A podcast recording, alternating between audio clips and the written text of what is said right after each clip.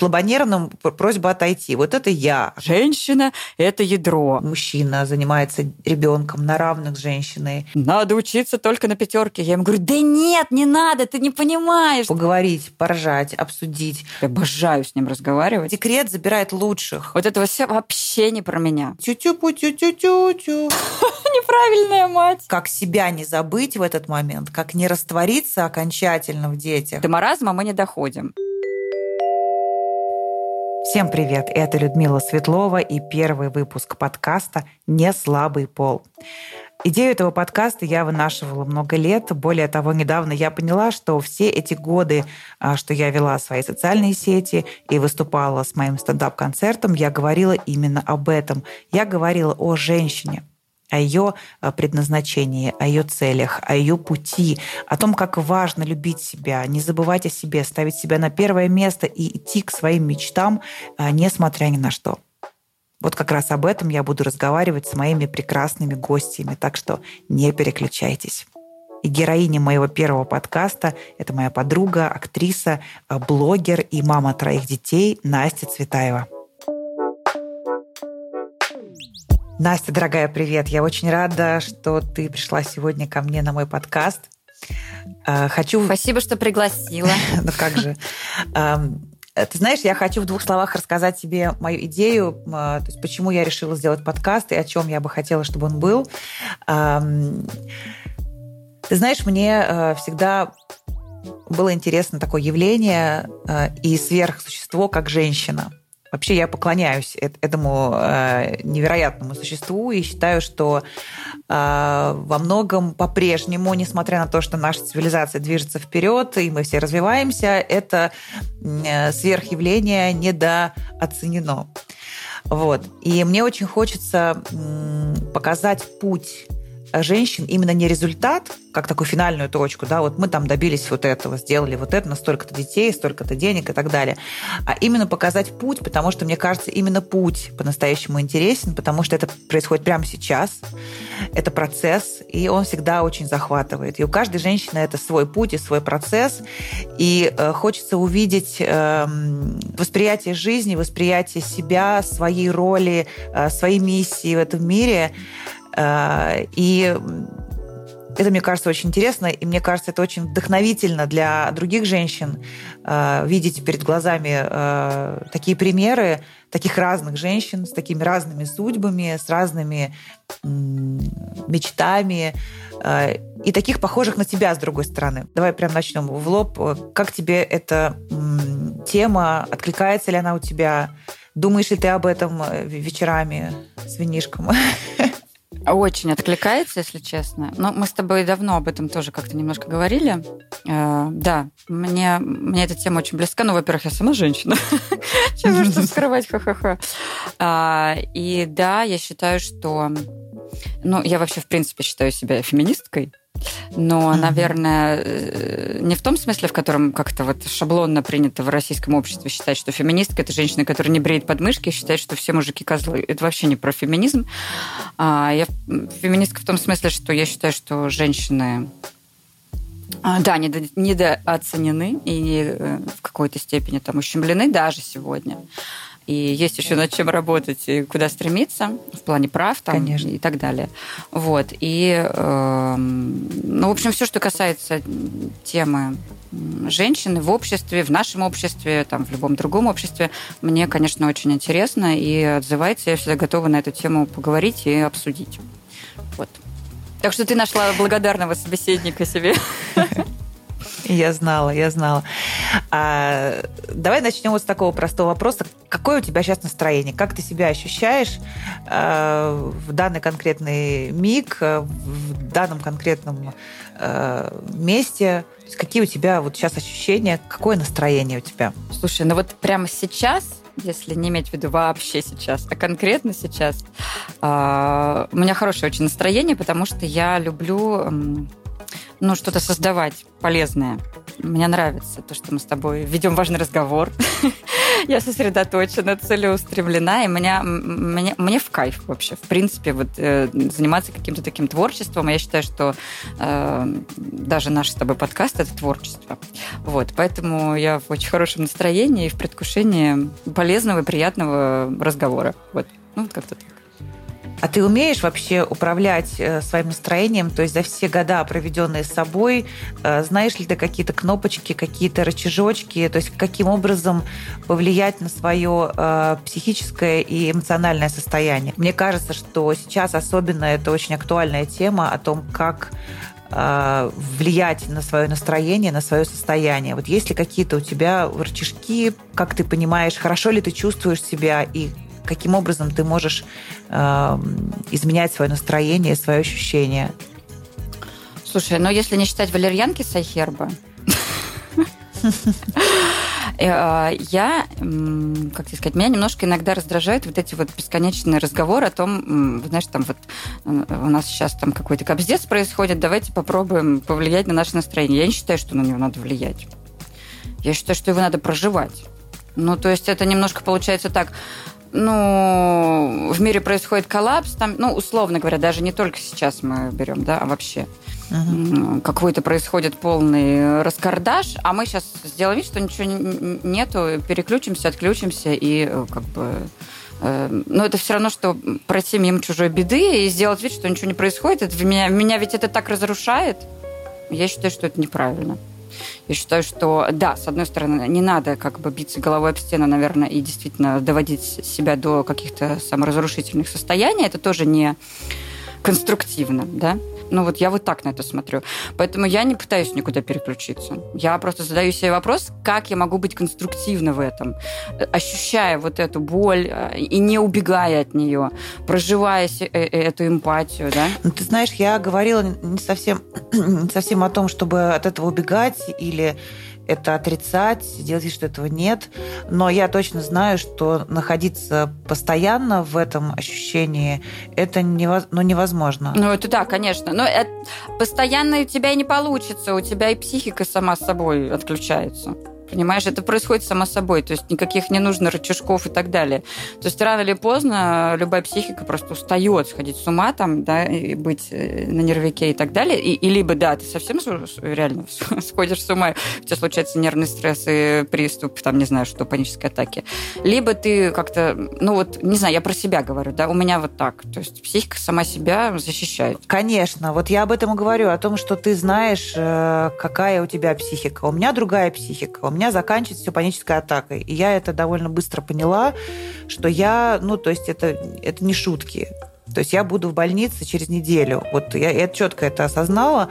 И э, когда я говорю про управление настроением, даже не в смысле, что мне было грустно, а теперь мне весело, но именно поддержка себя, то есть какие-то правильные мысли, правильные установки, потому что в этой ситуации, в, ну, в принципе, всегда в жизни, в любой ситуации нужно э, сохранить э, психику, сохранить э, здравость ума э, и какую-то долю спокойствия, потому что, ну, если мы говорим про нас, про женщин, у нас э, дети, и, например, когда вот у меня бывают какие-то моменты, когда прям, ну, панические атаки жутчайшие. Мама мне говорит, ты не имеешь права, потому что у тебя дети. Если вдруг сейчас что-то, то ты просто совершенно деструктивно, ты не можешь, не сможешь не принимать каких-то решений, ты не сможешь помочь даже никому, самым близким, чьим помочь твоя самая первая задача. И поэтому я лично для себя э, понимаю, что мне нужно с собой определенным образом взаимодействовать. Но этого мало мне. Мне все-таки нужно жить дальше, если я говорю про себя, да, то есть про людей, я так понимаю, я четко в этой ситуации во все поняла, что я э, как вот слабонервным просьба отойти. Вот это я оказалась э, капец слабонервная. То есть я боец, я могу добиваться, я могу идти там на пролом, я могу ставить цели, работать, да, пока вот просто я не помру.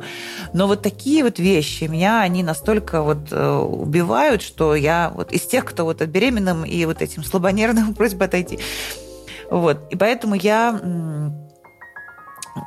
ищу сейчас инструменты, а, которые могут меня поддержать не только оставаться на плаву, в смысле не сдохнуть, и в смысле на уровне там убраться, встать, почистить зубы, помыть голову и приготовить детям еду, а, чтобы все-таки даже ощущая постоянно внутри какую-то боль, и она никуда не уходит. Но ну, это просто какой-то такой фоновый режим. С ней же все равно идти вперед, а, ставить какие-то новые цели, пытаться себя вытащить и что-то делать. Вот, вот здесь а, скорее речь именно про то, как, как правильно себя чувствовать, какие правильные слова себе говорить, чтобы поддерживать себя. Но вот мы с тобой, мы с тобой сейчас вот в этом разговоре вот все эти слова и сказали. Вот, собственно, это все то же самое, что я сама себе могу сказать, что все равно, несмотря ни на что, нужно как-то жить, надо выживать, нужно действовать, нужно, ну, как бы вот э, все, что мы сейчас с тобой проговариваем, все это тоже мои, мои внутренние, знаешь, такие, то, что я по кругу гоняю мысли. Mm-hmm. Плюс эм, есть какой-то инстинкт самосохранения. Знаешь, вот у меня срабатывает. Э, я, то есть я, мне не нужно делать, например, медитации или там принимать ванну с солью, хотя это, да, помогает или еще что-то. Ну, я да, условно, да, да. да это я сейчас с юмором. А, у меня как-то это вот...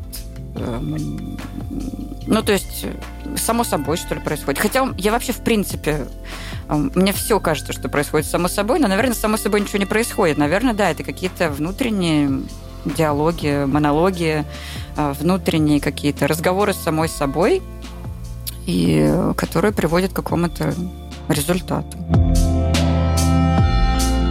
А ты ощущаешь, что как что ты как женщина, как ядро э, своей собственной семьи, что вот эта вот пресловутая песня да, про погоду в доме, что она э, во многом зависит от тебя, ты чувствуешь, что когда вот у тебя погода не такая, как будто вот и чуть-чуть везде она не такая, но вот среди домашних, или все-таки нет?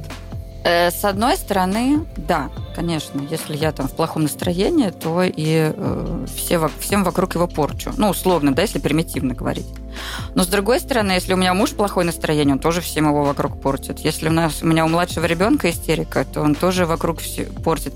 Мне кажется, в этом смысле как-то это немножко такое э, сексистское какое-то такое отношение, что типа женщина – это ядро, а мужчина что, не ядро? Он дрова, что ли? Рядом вообще неважно, какое у него настроение? Или там у детей? Ну, у любой член семьи, да, как бы влияет на остальных членов семьи. То есть я бы не стала выделять в этом смысле женщину. Э, это какое-то снимание ответственности с остальных и какое-то самобичевание, вот это вот российское наше. Э, любой член семьи влияет на остальных. Поэтому и мама должна быть счастливой, и папа должен быть счастливый, и дети должны быть счастливы, все должны быть в гармонии, в балансе, и никто э, не лучше и не хуже, грубо говоря, да, никто не, в, в этом смысле, да, там никто как бы не несет какой-то сакральной э, роли. То есть вот если у мамы хорошее настроение, то и все, э, то, ну ни хрена, я могу встать в хорошем настроении, а муж у меня уставший и злой, и все, капсда. Вот, поэтому... А если говорить про атмосферу, вот мне кажется, с этим сложно поспорить, что э, атмосфера это скорее что-то женское. Я, ты знаешь, я, я, я, за, пар, я за партнерство всегда выступаю. Я считаю, что, ну, как бы, э, вот я в браке, в принципе, за партнерство, в обществе за... Я за равные права, да? То есть я во всем за равные права. То есть я... Э, в этом смысле, знаешь, я тебе вначале сказала, что я феминистка, э, в этом смысле, что я не считаю, что э, вот это вот мужчина-голова, женщина-шея, вот это все вообще не про меня. То есть я считаю, что за атмосферу выступают как бы тоже все. А муж у тебя это разделяет? То есть э, он поддерживает это, и вы как бы согласны в этом друг с другом? Да, да. Да. Я, наверное, считаю, я считаю, что это вообще секрет того, что мы 13 лет вместе прожили, и до сих пор у нас какие-то живые отношения, и мы до сих пор э, любим друг друга, и вообще функционируем и как семья, и как пара, и так далее. И именно потому, что мы с ним в этом смысле сошлись, да, то есть э, в пол, мы в полной мере считаем, и он, и я, наши отношения партнерскими во всем, вообще во всем. Ну, за исключением того, что я рожаю детей, а он, а он не может их а родить. В чем это выражается? Во всем. Это выражается вот во всем. То есть и в каких-то высших материях, и просто в быту, И вот, ну, во всем. Хотя, конечно, естественно, и он, эм, там, не знаю, может холодильник поднять, условно, я не могу. То есть все, что касается каких-то таких вот чисто то, что может сделать мужчина, а женщина не может, ясен пень, что э, это действительно так. То есть я могу родить там ребенка, он не может, да, там я могу грудью скормить, а он не может. Он может, я не знаю, там перенести там пианино из комнаты в комнату, а я не могу. То есть понятно, до маразма мы не доходим. Но все остальные вещи, которые может делать и мужчина, и женщина, и в психологическом смысле, и в физическом, и в ментальном, и в любом другом, а, я все-таки больше склоняюсь к партнерским каким-то таким программам. Но ты понимаешь, что в России как будто с этим есть а, а, определенные проблемы. То есть появляется уже поколение, я вижу поколение э, наших сверстников, э, где э, и мужчина занимается ребенком на равных с женщиной, и он и готовит, он может и убраться, и это нормально абсолютно, да. Но также в большинстве своем можно увидеть в целом отъехав недалеко от Москвы, совершенно другие э, модели которые нормальные. Да, я с тобой согласна. Да, конечно, конечно, да, да. То есть мы еще Советский Союз, да, он очень сильно покалечил психику, ну как бы людей же ломали там психологически. И, ну, и не только Советский Союз, вообще, в принципе, прошлые времена во всем мире, они как бы, на то они и прошлые, да. А, чтобы быть прошлыми, следующее поколение, они уже другие. Любое поколение следующее шагает вперед, там, да, на шаг. Есть развитие, есть прогресс. Но что касается кон- конкретно нашего общества, да, там, российского, то, конечно, вот, вот э, СССРовское прошлое, конечно же, еще очень сильно на нас влияет. Ну, как бы, мне кажется, что люди в основном там и остались, да, то есть поколение это не, не, не прошло. Люди, которые были в СССР, они еще не, не, не сменилось это поколение. Да что говорить, я, я в СССР родилась, да, я как бы выросла в другом уже строе, но мы с тобой еще там родились, мы родились в СССР. А люди, которые, да, родились и там еще и выросли, они еще до сих пор вот э, живут, и в них э, это все живет. И это все очень сложно выковыривается. И, собственно, вот люди поколения 50 плюс, вот, ну, возраста 50 плюс, из них и не надо стараться это выковырить. Они ну, навсегда там. То есть э, о чем все вот эти наши там психологи сейчас над чем работают, все эти психологические курсы, онлайн-курсы, индивидуальные курсы, они все, все, все работают над тем, чтобы исправить вот эти баги, которые заложены были в наших мамах и бабушках, тем более. А, это же все вот оттуда идет.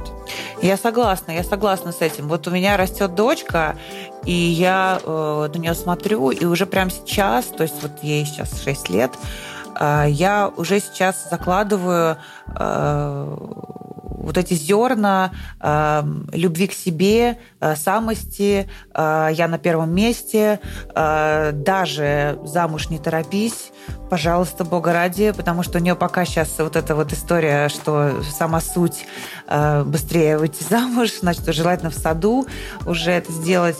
Вот. И, ну, слава Богу, что она очень часто меняет свои приоритеты. Молодец, девочка. То есть это она с одним, но то у она нее с другим. все разные, да? Да, это, это, это вообще молодец. Я вообще хочу сказать по поводу вот этого немножко от, ответвления, что я считаю, что э, это очень мощная штука, давать право себе, если ты разлюбил, разводиться и выбирать э, другого человека или выбирать себя и э, быть одной какое-то время. В этом смысле я помню, что эм, я, я поделилась с подругой моей эм, значит, соображением по поводу дочки, что у нее вот так и так, и что она, значит, сидела однажды на одном представлении, э, значит, и, там был Иван Царевич, и она такая, вот, я вот, хочу за Ивана Царевича. Я говорю, а как, как же Саша? Она говорит, ну, а за Сашу я потом выйду замуж. И э, она говорит, на самом деле в этом нет ничего страшного. Потому что, например, если взять ту же самую Наталью Водянову, можно по-разному относиться к ее э, бракам, э, но по факту, если так вот э, грубо, женщина идет э, по сердцу. Ну, то есть, как бы вот у нее есть чувство, есть э, любовь, есть взаимопонимание. А как только э, понятно, что уже дальше проработать ничего невозможно, изменить ничего невозможно, она э, идет дальше искать свое счастье и свою любовь.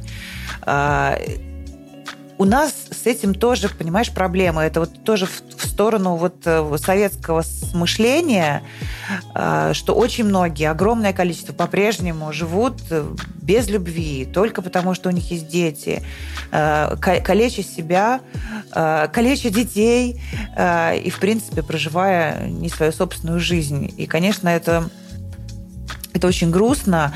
И э, возвращаясь к тому, что я говорила по поводу дочери, я конечно, прививаю ей семейные ценности. Я э, говорю о том, насколько важно да, беречь любовь, беречь своих близких. Но, с другой стороны, я буду всегда ей говорить о том, что ты должна идти э, за своим сердцем, ты должна быть счастливой.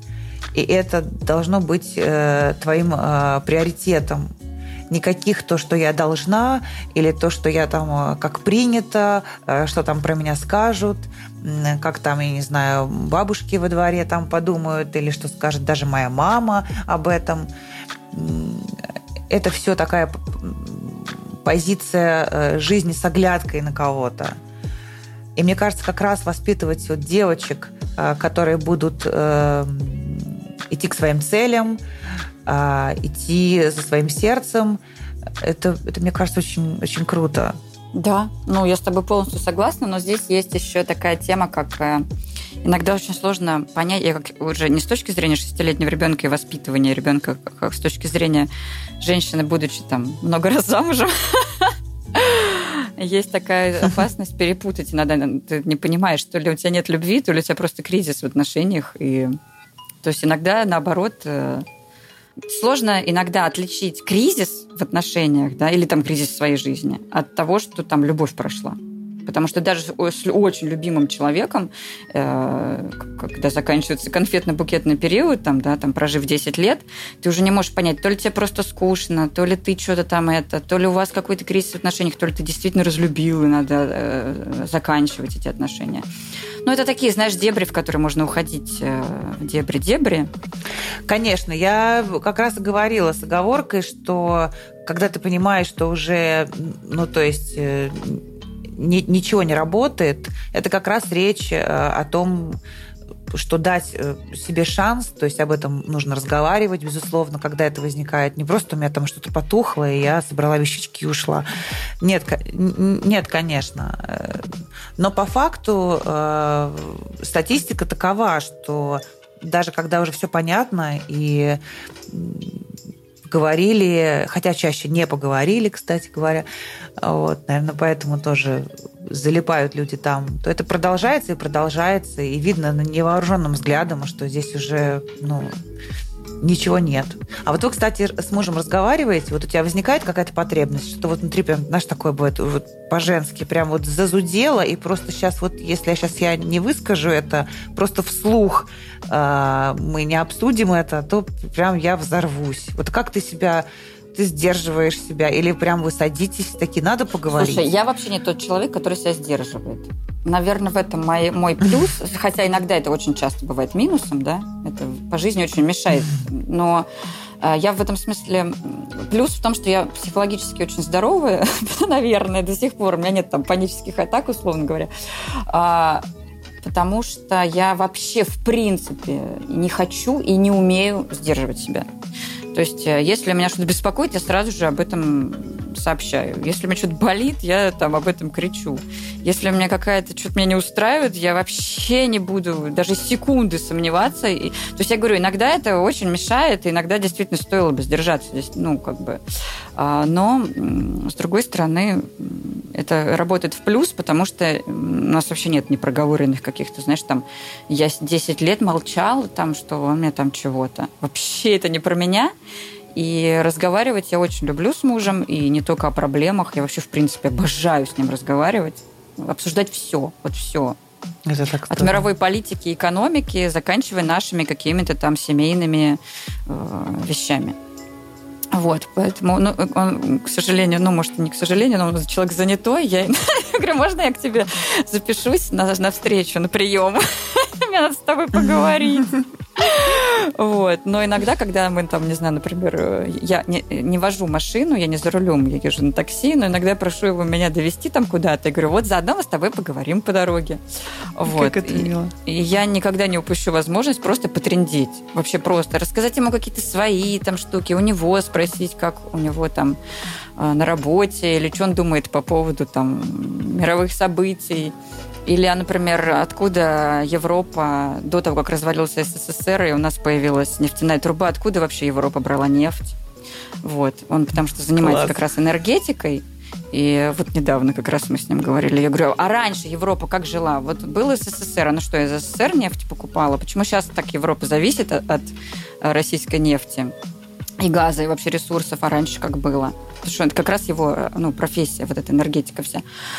А, и мы с ним вместе там, иногда он что-то не знает, я гуглю, и мы с ним вместе такие, вау, нифига себе, вот оказывается, что было. Он очень интересный собеседник, у него четыре высших образования, э, экономическое, юридическое, историческое, и еще военную академию он закончил, потому что он в армии служил. И поэтому мне дико интересно с ним разговаривать, еще просто потому, что он человек из другой как бы культуры, да, из другого, э, с другой взгляд, да, то есть не наша, ну, не нашего не нашинский он, да, а как бы человек, там, условно говоря, там, с Запада. И, и Вторую мировую войну мы с ним обсуждали, и я любим обсуждать, и арабо-израильский конфликт, все-все-все. И мне, дико, мне просто интересно с ним разговаривать, интересно. Вот. Ну, иногда, конечно, и спорим мы с ним на тему там, воспитания детей. Я такая более либеральная, он более такой надо учиться только на пятерке. Я ему говорю, да нет, не надо, ты не понимаешь, ты не понимаешь. Нужно как бы себя, главное, чтобы ты был свободен, выбирал, там, тролливали. Он говорит, ну, как, ну, в общем, короче, мы с ним, я вот обожаю с ним и спорить, и разговаривать, что-то обсуждать. Вот.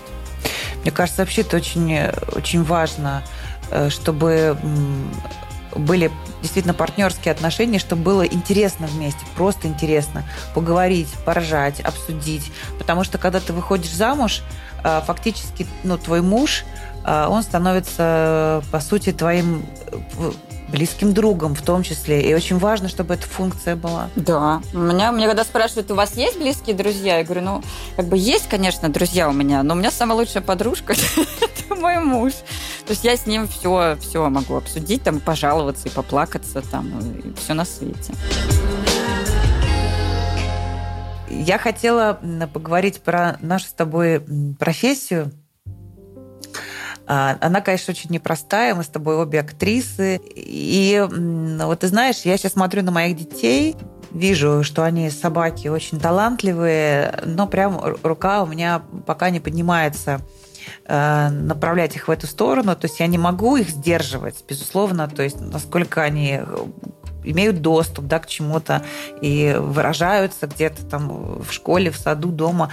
Но по факту я не тороплюсь э, их куда-то направлять в актерскую деятельность. Во-первых, я считаю, что это, ну, по моему мнению, как и э, религия, так вот мне неожиданно, да, а, что профессия, что, что, что религия, это должно быть очень э, осознанная такая история, и э, особенно если мы говорим про актерскую профессию, то, блин, это надо действительно этого хотеть, потому что это необычно, и это очень тяжело, и нужно быть определенным человеком, абсолютно точно, а, чтобы быть успешным в этой профессии. Не только быть хорошим артистом, но и еще быть пробивалой, еще быть где-то уметь не отреагировать на какие-то моменты, не быть зависимым от чужого мнения, хотя вроде как ты артист, ты же должен нравиться, но с другой стороны, да, ты должен и не обращать внимания на какие-то вещи, иначе тебя просто сломает жизнь, и ты будешь постоянно пытаться понравиться всем-всем-всем, и в итоге не будешь собой до конца. Вот как ты эм, относишься к, к этой профессии, имея, имея отношение к этой профессии, как ты сейчас к ней относишься? То есть ты жалеешь о том, что ты пошла в эту профессию? Э, желаешь ли ты ее своим детям? То есть есть ли какие-то предпосылки? Э, смотри, у меня с моей профессией, конечно, долгий путь. Разные были периоды. Я очень тяжело поступала в театральный, во-первых, институт. Я поступала три года. И только с третьего раза я поступила, да, в ГИТИС. Ого. А, э, потом начала я сниматься на первом курсе, и как-то у меня так пошло-пошло-поехало, и стало очень... Был вот, говорю, сначала началось все очень тяжело, со скрипом, именно потому что я была совершенно не театральным, не актерским ребенком. Я вообще со стороны абсолютно вот вообще просто с дуба рухнула. Я вообще не понимала, да, что надо, куда ну, вот есть дети, которые с детства там в драм-кружок ходят, еще что-то. Вот я вообще была не про это. Я до последнего собиралась на журфак поступать. А почему же ты вдруг решила-то а... пойти? Как так получилось? Это вот я говорю, я получилось очень случайно, именно поэтому мне очень тяжело было поступать, потому что я вообще была не, я даже в, в детских утренниках даже наравне просто с обычными детьми никогда не читала стишки. Я вообще даже ну все читали, я не читала, я стеснялась там, да, и меня никто там не пушил. И потом я, я театр не очень любила. Меня водили вот в советские вот эти театры, типа там э, Натальи Сац. И я очень чувствую, я, я потом уже это поняла, когда я стала актри- актрисой. Я с детства очень чувствовала фальш. Знаешь, когда детские спектакли, вот эти «Зайчик!» Вот это. Я, у меня меня коробило так в детстве. Я насмотрела, думала, что за мудаки, блядь. Вот я клянусь тебе. Почему они ведут себя так странно?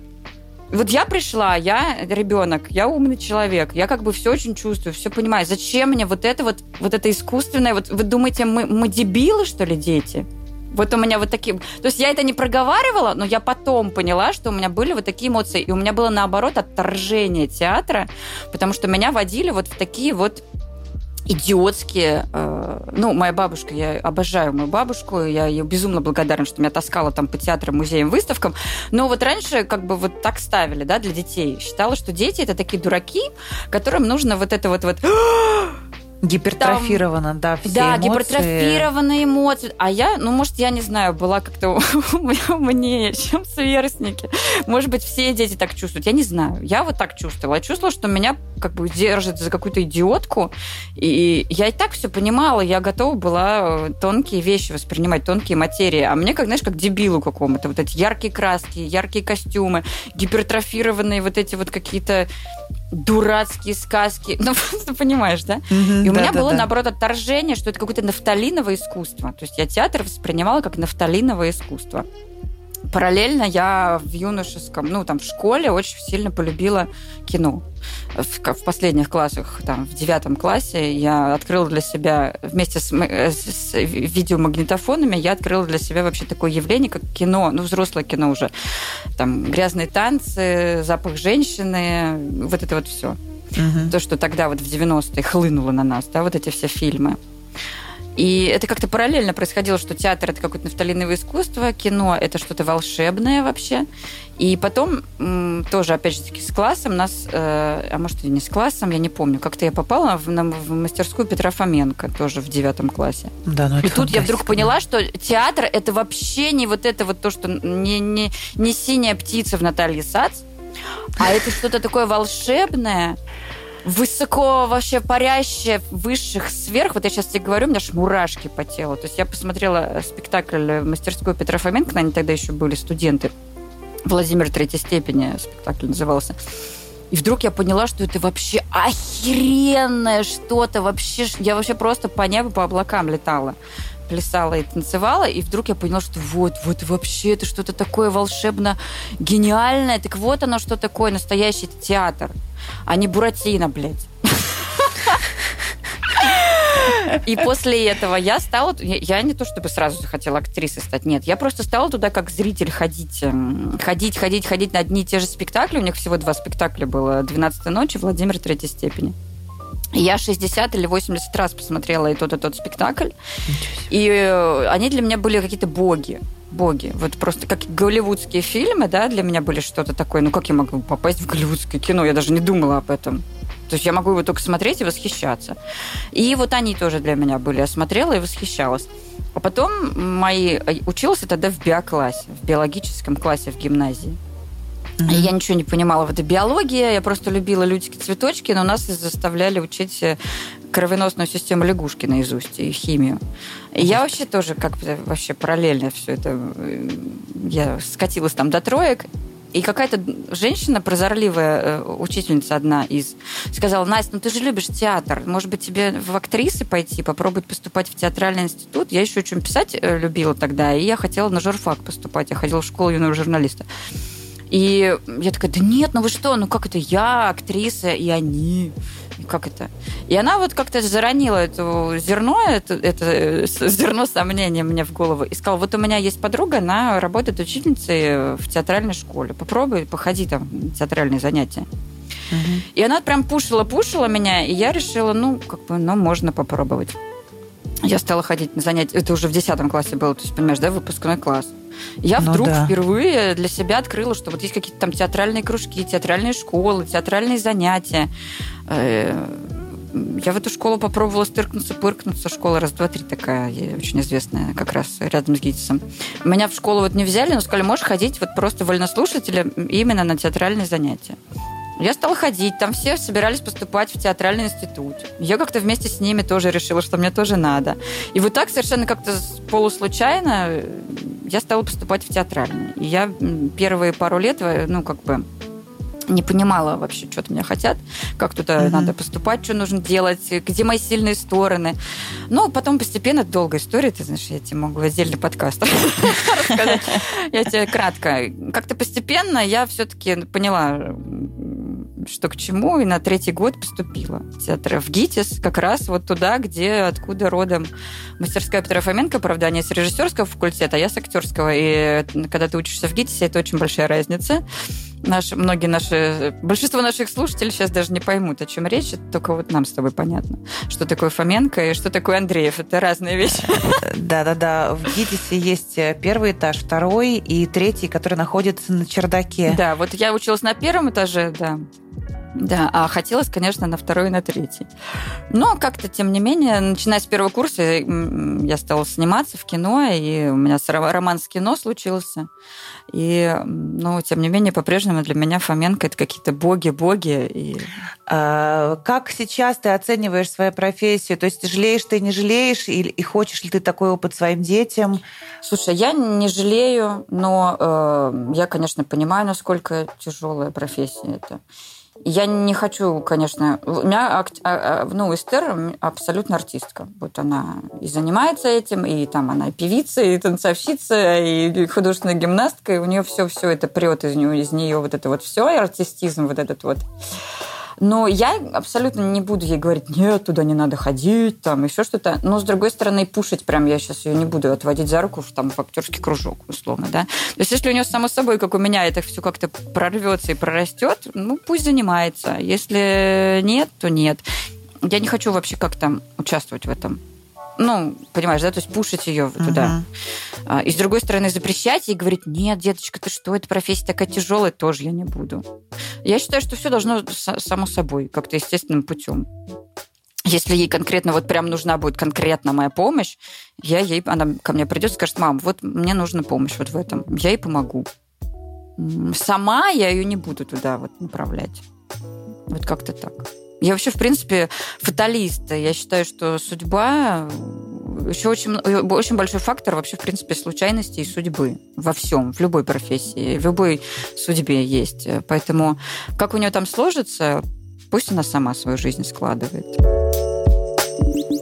Ты знаешь, меня очень эм, волнует тема того, как женщины очень классные. Я вижу вокруг меня очень много замечательных, выдающихся женщин, которые не возвращаются э, в профессию после декрета, которые даже не то, что... Вот это моя боль. Вот это вот реально моя больная тема.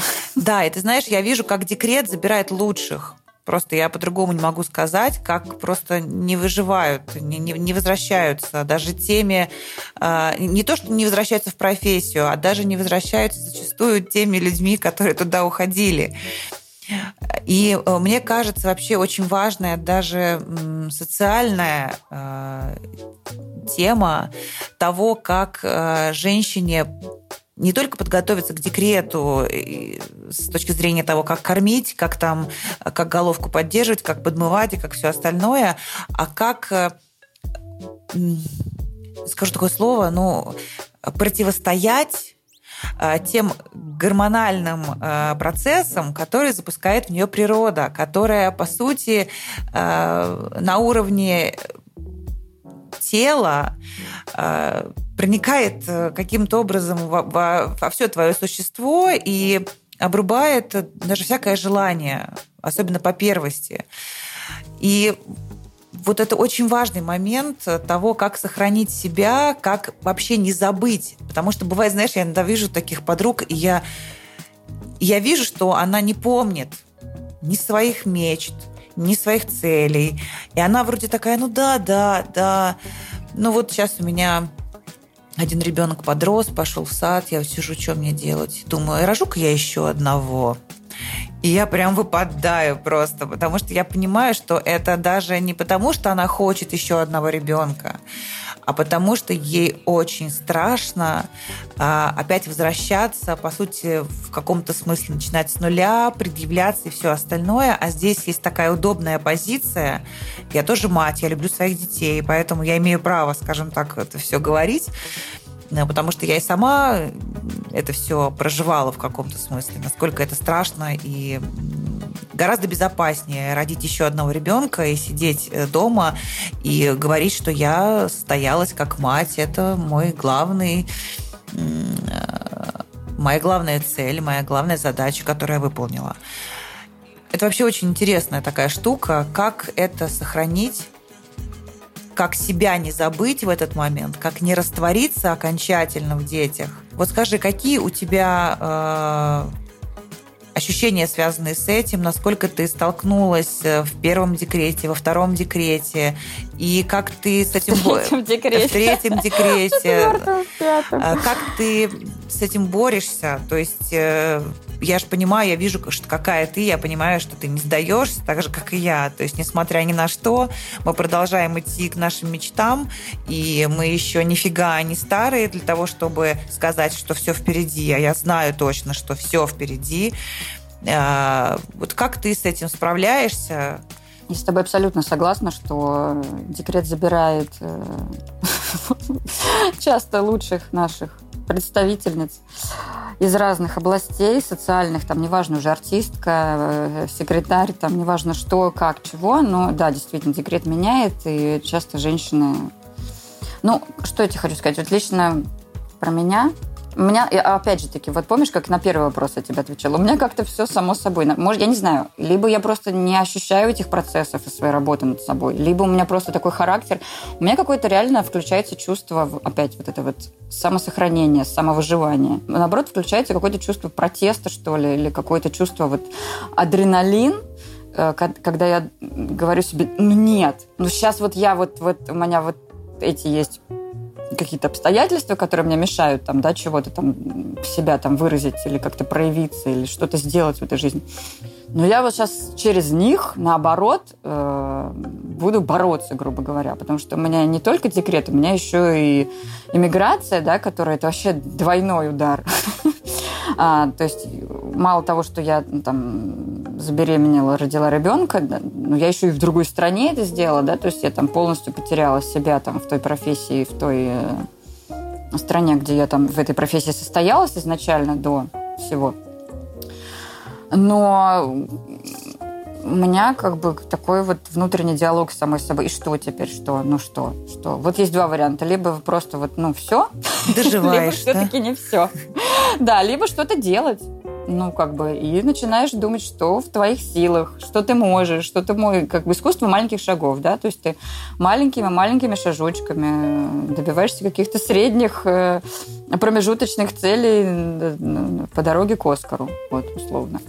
Вот. Тем более сейчас у нас, слава богу, совсем другие там времена, нежели там еще 30 лет назад. Да. У нас есть интернет, есть соцсети, ты можешь свои артистические, ну, если касаемо нашей профессии, да, там, да и любой другой профессии, ты можешь Э, состояться. Кстати, вот я на твой предыдущий вопрос хотела сказать, что актерская профессия, она, конечно, очень меня напрягает тем, что она зависимая. Да?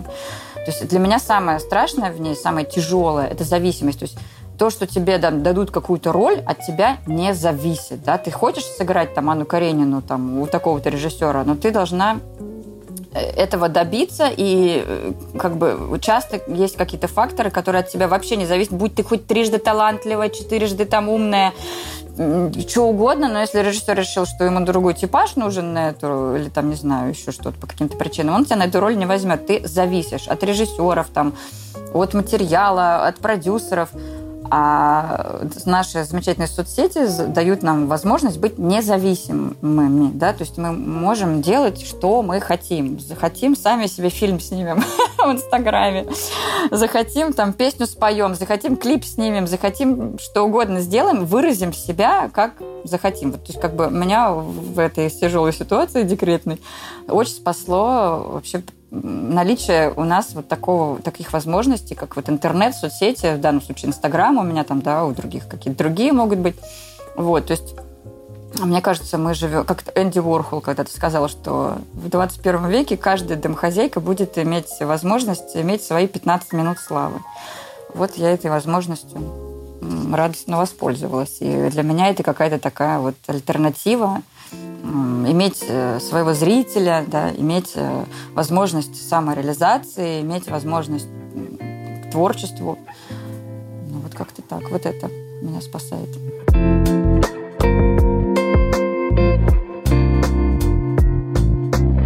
Что касается расстановок внутри семьи, внутри э, твоей жизни, э, получается у тебя ставить себя на первое место?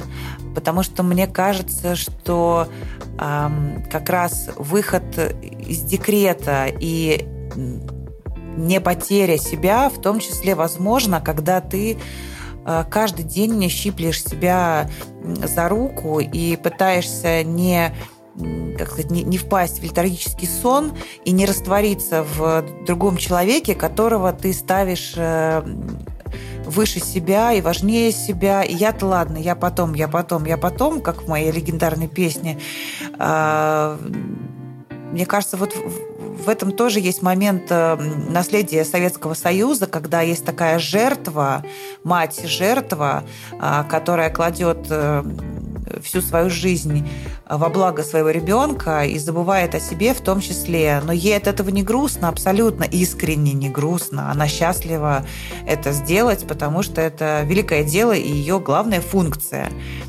Вот. А в современном мире как будто ну, даже дело не в современном мире. Мне кажется, вообще а, это единственный путь, чтобы не забыть о себе, это прям тоже очень сильно себя любить и не забывать каждый день что-то делать, какие-то шажочки э, для себя э, и так далее. И в этом смысле материнство и декрет даже на гормональном фоне прям это, это борьба постоянная вот с этой вот э, природой, скажем так, которая физически, я помню, я прям ощущала это, что я прям как будто мне размазали как манную кашу по тарелке. И я ничего искренне не хочу. Вот просто сидеть и тю-тю-пу, тю-тю-тю-тю. Дур такая, понимаешь? Да, да, да. Ну, ты знаешь, у меня никогда не было такого, что я хочу сидеть тю-тю. У меня наоборот, э, не знаю. Я, наверное, может быть, неправильная какая-то женщина. Неправильная мать. Меня напрягало это всегда. Мне скучно с детьми. Мне с детьми скучно. Мне скучно сидеть и э, играть с детьми. Ненавижу это.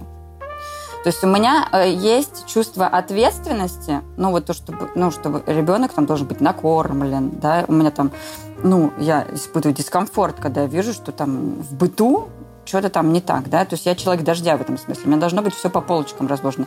Он должен быть там накормлен, там напоен, спать по режиму, я фанат режима там, да. Если у меня ребенок там на час позже начал э, засыпать, у меня уже нервно тикает глаз, да, то есть я в этом смысле очень такая мать-перемать. Э, Но я не скажу, что мне это доставляет удовольствие. Да? То есть я это делаю, потому что это я должна, должна но я не кайфую от этого. То есть я это делаю, потому, ну, как вот, не знаю, у зубы утром чистить я должна, да, потому что они у меня заболят или они неприятно пахнут. Я, ну, я не скажу, что я получаю удовольствие от процесса чистки зубов. Ну, как, как еще объяснить? Вот, то есть я кайфую абсолютно от других вещей. Кайфую от творчества, я кайфую там, от любви, я кайфую от общения с друзьями, я кайфую от, ну, когда вот делаю какие-то свои дела, свои. Эм, Поэтому э, я делаю то, что я должна делать. И э, это занимает нереальное количество моего времени. То есть я вообще не скажу, что я тут такая занимаюсь собой, а детей забросила. Нет.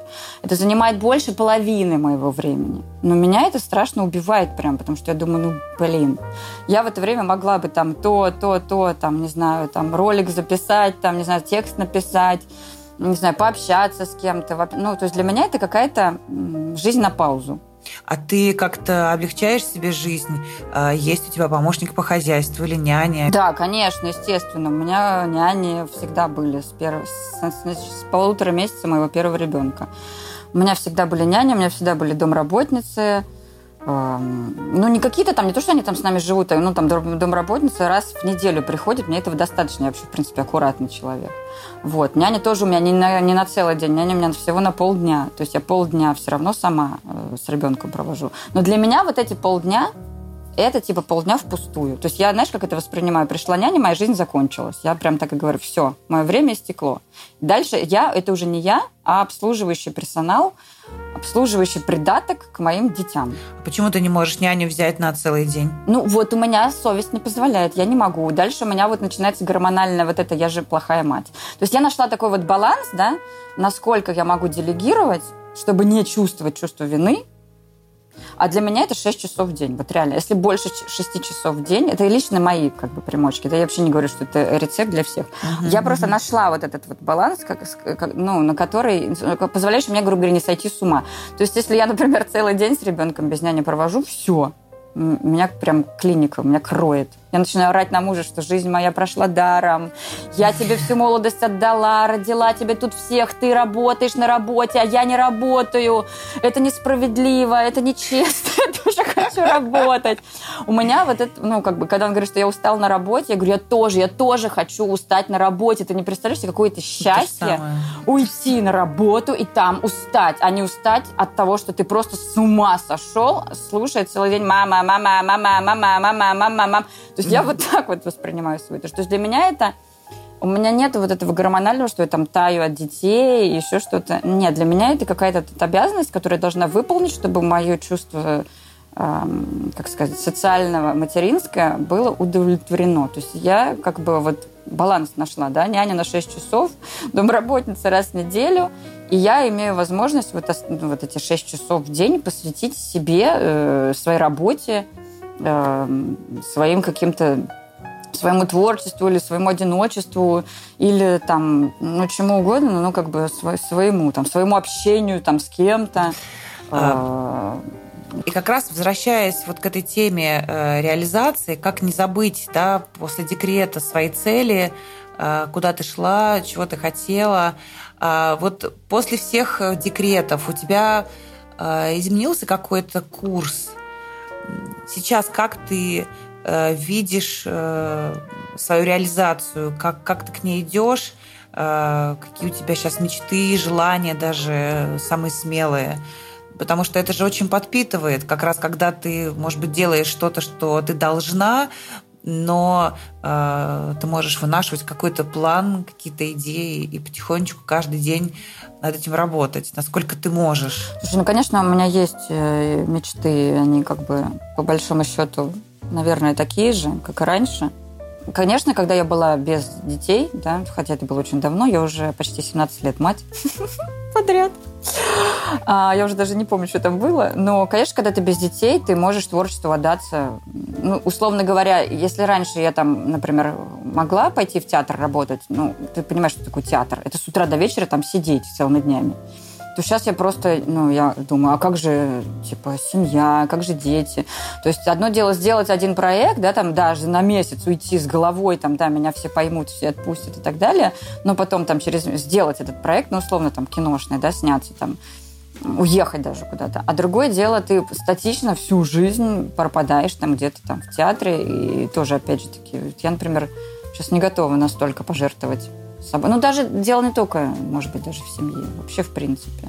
Ну, короче, тут еще вопрос э, конкретных каких-то, конкретно. Ты взвешиваешь все плюсы, все минусы какой-то, какого-то конкретного, там, например, проекта, еще что-то. Но это уже детали, а вообще, в принципе, мечты у меня все те же самые. Конечно, хочу быть всемирно известной артисткой и получить Оскара. И... Обязательно. Мне кажется, каждая уважающая себя актриса должна к этому стремиться. Другой вопрос, понятно, что, может быть, я никогда этого не добьюсь, но должны же быть какие-то стремления, идеал. Ты знаешь, я поняла, что очень важный момент, который мы часто упускаем, это э, дарить себе удовольствие. И вот, кстати, опять мы много сегодня говорим про наследие Советского Союза. Это тоже не было привито скорее было привито служение там, государству, служение семье, служение работе. Это не то, что не было привито, это насильно отшибалось. Ну, да. Любое, да. любое вот что-то такое, выходящее за рамки построения какого-то светлого будущего, какое там удовольствие. Ты ячейка, механизм машины, которая должна двигаться вперед, и должен работать по определенному, по определенной схеме. Поэтому какие-то там индивидуальные твои, твое там счастье, индивиду индивидуальное там чего-то отшибалось наоборот. То есть считала, что это стыдно зарабатывать, стыдно получать удовольствие, стыдно быть каким-то выше, э, другим, не таким, как толпа, да, там, да, условно, да, конечно. даже просто внешне. Поэтому над этим сейчас все психологи, опять же таки, работают, потому что это привелось даже тем людям, которые там, ну, вот, знаешь, это генокод какой-то уже. Люди, которые там в этом СССР не росли, мои вот друзья там, да, они росли уже во время перестройки но им их родители вот это передали, да, вот это вот то, что зарабатывать это стыдно, там, получать удовольствие это стыдно, там, быть красивым стыдно, некрасивым тоже стыдно, стыдно все. И вообще лучше вообще не быть, не, не дышать, вообще забиться в угол и быть такой ветошью. Так вот, а, мне кажется, это очень важно. И мы говорим сегодня про женщину, и э, ты не можешь э, не сам напиться, не напоить другого человека, если твоя чашка пуста. Ты должен наполнять себя. И это то как раз, э, что мне как женщине очень необходимо.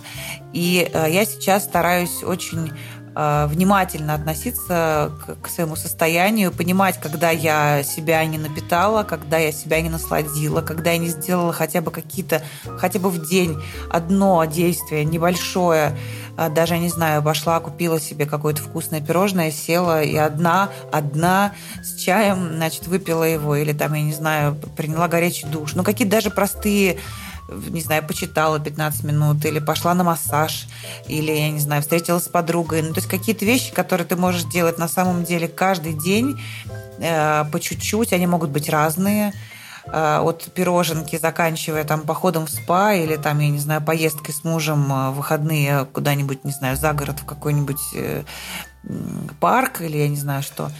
Но это прям нужно очень замечать и фиксировать, и понимать важность этого. И вот Скажи, какие твои источники наслаждения, удовольствия? Абсолютно согласна. Я даже пост такой в Инстаграме писала. И более того, есть такие исследования научные, исследования, как быть ну, счастливым, да? Вообще, в принципе, в чем, как, какое желание любого, не только женщины, но и мужчины, я все-таки продолжаю давить на тему того, что мы же тут все а, как бы равны во многом, во многом. И э, как вообще человеку, любой человек хочет быть счастливым, да? Вот просто по жизни хочет быть счастливым. И как, как добиться этого? И вот есть такие научные прям исследования, говорящие о том, что э, если вы каждый день ставите перед собой какие-то маленькие, э, ну, условно, там, три задачи, три мечты, маленькие мечты, микромечты. Эти мечты могут быть совсем-совсем-совсем абсолютно не глобальные, да, там, условно, да, съесть пирожное, не знаю, принять горячую ванну, я там, не знаю, поболтать с подругой или там почитать книгу, ну, условно. И ты себе вечером прям пишешь, что у тебя вот такие три мечты на завтра, и их начинаешь исполнять да, на следующий день. А, и дело даже не в том, что ты этими мечтами, этими процессами доставил себе удовольствие. Это тоже да. Но когда ты это воспринимаешь как какую-то цель, у тебя вырабатываются эндорфины после того, как ты эту цель, ты добился этой цели да? То есть, э, как бы, что нас делает счастливыми глобально? Что мы добились какой-то цели, ну, мечты, там, не знаю, хотел квартиру купить, или там Оскар получить, или там ребенка родить, там, замуж выйти красиво, в красивом платье. Но это же ты не можешь каждый день это делать, да? Поэтому ты должен каждую свою маленькую, маленький день разбивать вот на микро такие задачи. То есть это как бы как задачи такие, как мечты. И вот то, что, вот это ощущение, что ты это, этого хотел, и не просто ты хаотично шел, шел по улице, о, бамс, пирожное купил. А именно, что это была твоя цель изначально. То есть ты этой цели добился, и ты такой, класс, я молодец. Я мечтал вот о чем-то, я это сделал. И исследования научные говорят о том, что это и делает нашу жизнь вообще, в принципе, в продолжительном каком-то состоянии счастливым. То есть ты живешь счастливой жизнью. У тебя каждый день какие-то твои достижения, ты их достигаешь и получаешь от этого удовольствие. Да? Что является твоим источником э, энергии? Ну, это может быть что угодно. Абсолютно. Абсолютно что угодно. Любой, ну, любые вещи. Я получаю удовольствие от того, что я созерцаю природу, от общения. Я обожаю общаться. Да, это просто мой вот источник всего. И вдохновения, и энергии, и каких-то новых идей и так далее. Какое-то творчество любое. Я очень люблю ходить на современный балет, там, на выставки, в театр – любое другое творчество других людей, оно мне дает какой-то толчок в моем каком-то творчестве. Что угодно, вообще вдохновение, оно вообще повсюду, повсюду. Поставить цветы красивые в вазу, э, не знаю, что угодно может сделать тебя счастливым и наполнить тебя какие-то любые, любые, ну, ну просто надо замечать это, уметь замечать в повседневной жизни, уметь замечать прекрасная. Да, в этом смысле ты просто мастер по эстетике. Я обожаю а, твой инстаграм, он такой утонченный всегда. Подписывайтесь на мой инстаграм. В этот момент надо сказать. Спасибо тебе, дорогая, за этот разговор. Мне очень понравилось, как мы провели с тобой этот час. Я надеюсь, он тоже кого-то вдохновит. Да, нужно вдохновлять и вдохновляться и делать себя счастливой каждый день. Спасибо тебе за интересный, интересный разговор. Пока-пока, дорогая. Спасибо и вам за то, что вы были сегодня с нами и слушали наш разговор. До встречи через неделю. Вас ждет новый интересный гость в подкасте «Не слабый пол». С вами была Людмила Светлова. Берегите себя, любите себя и идите навстречу своим мечтам.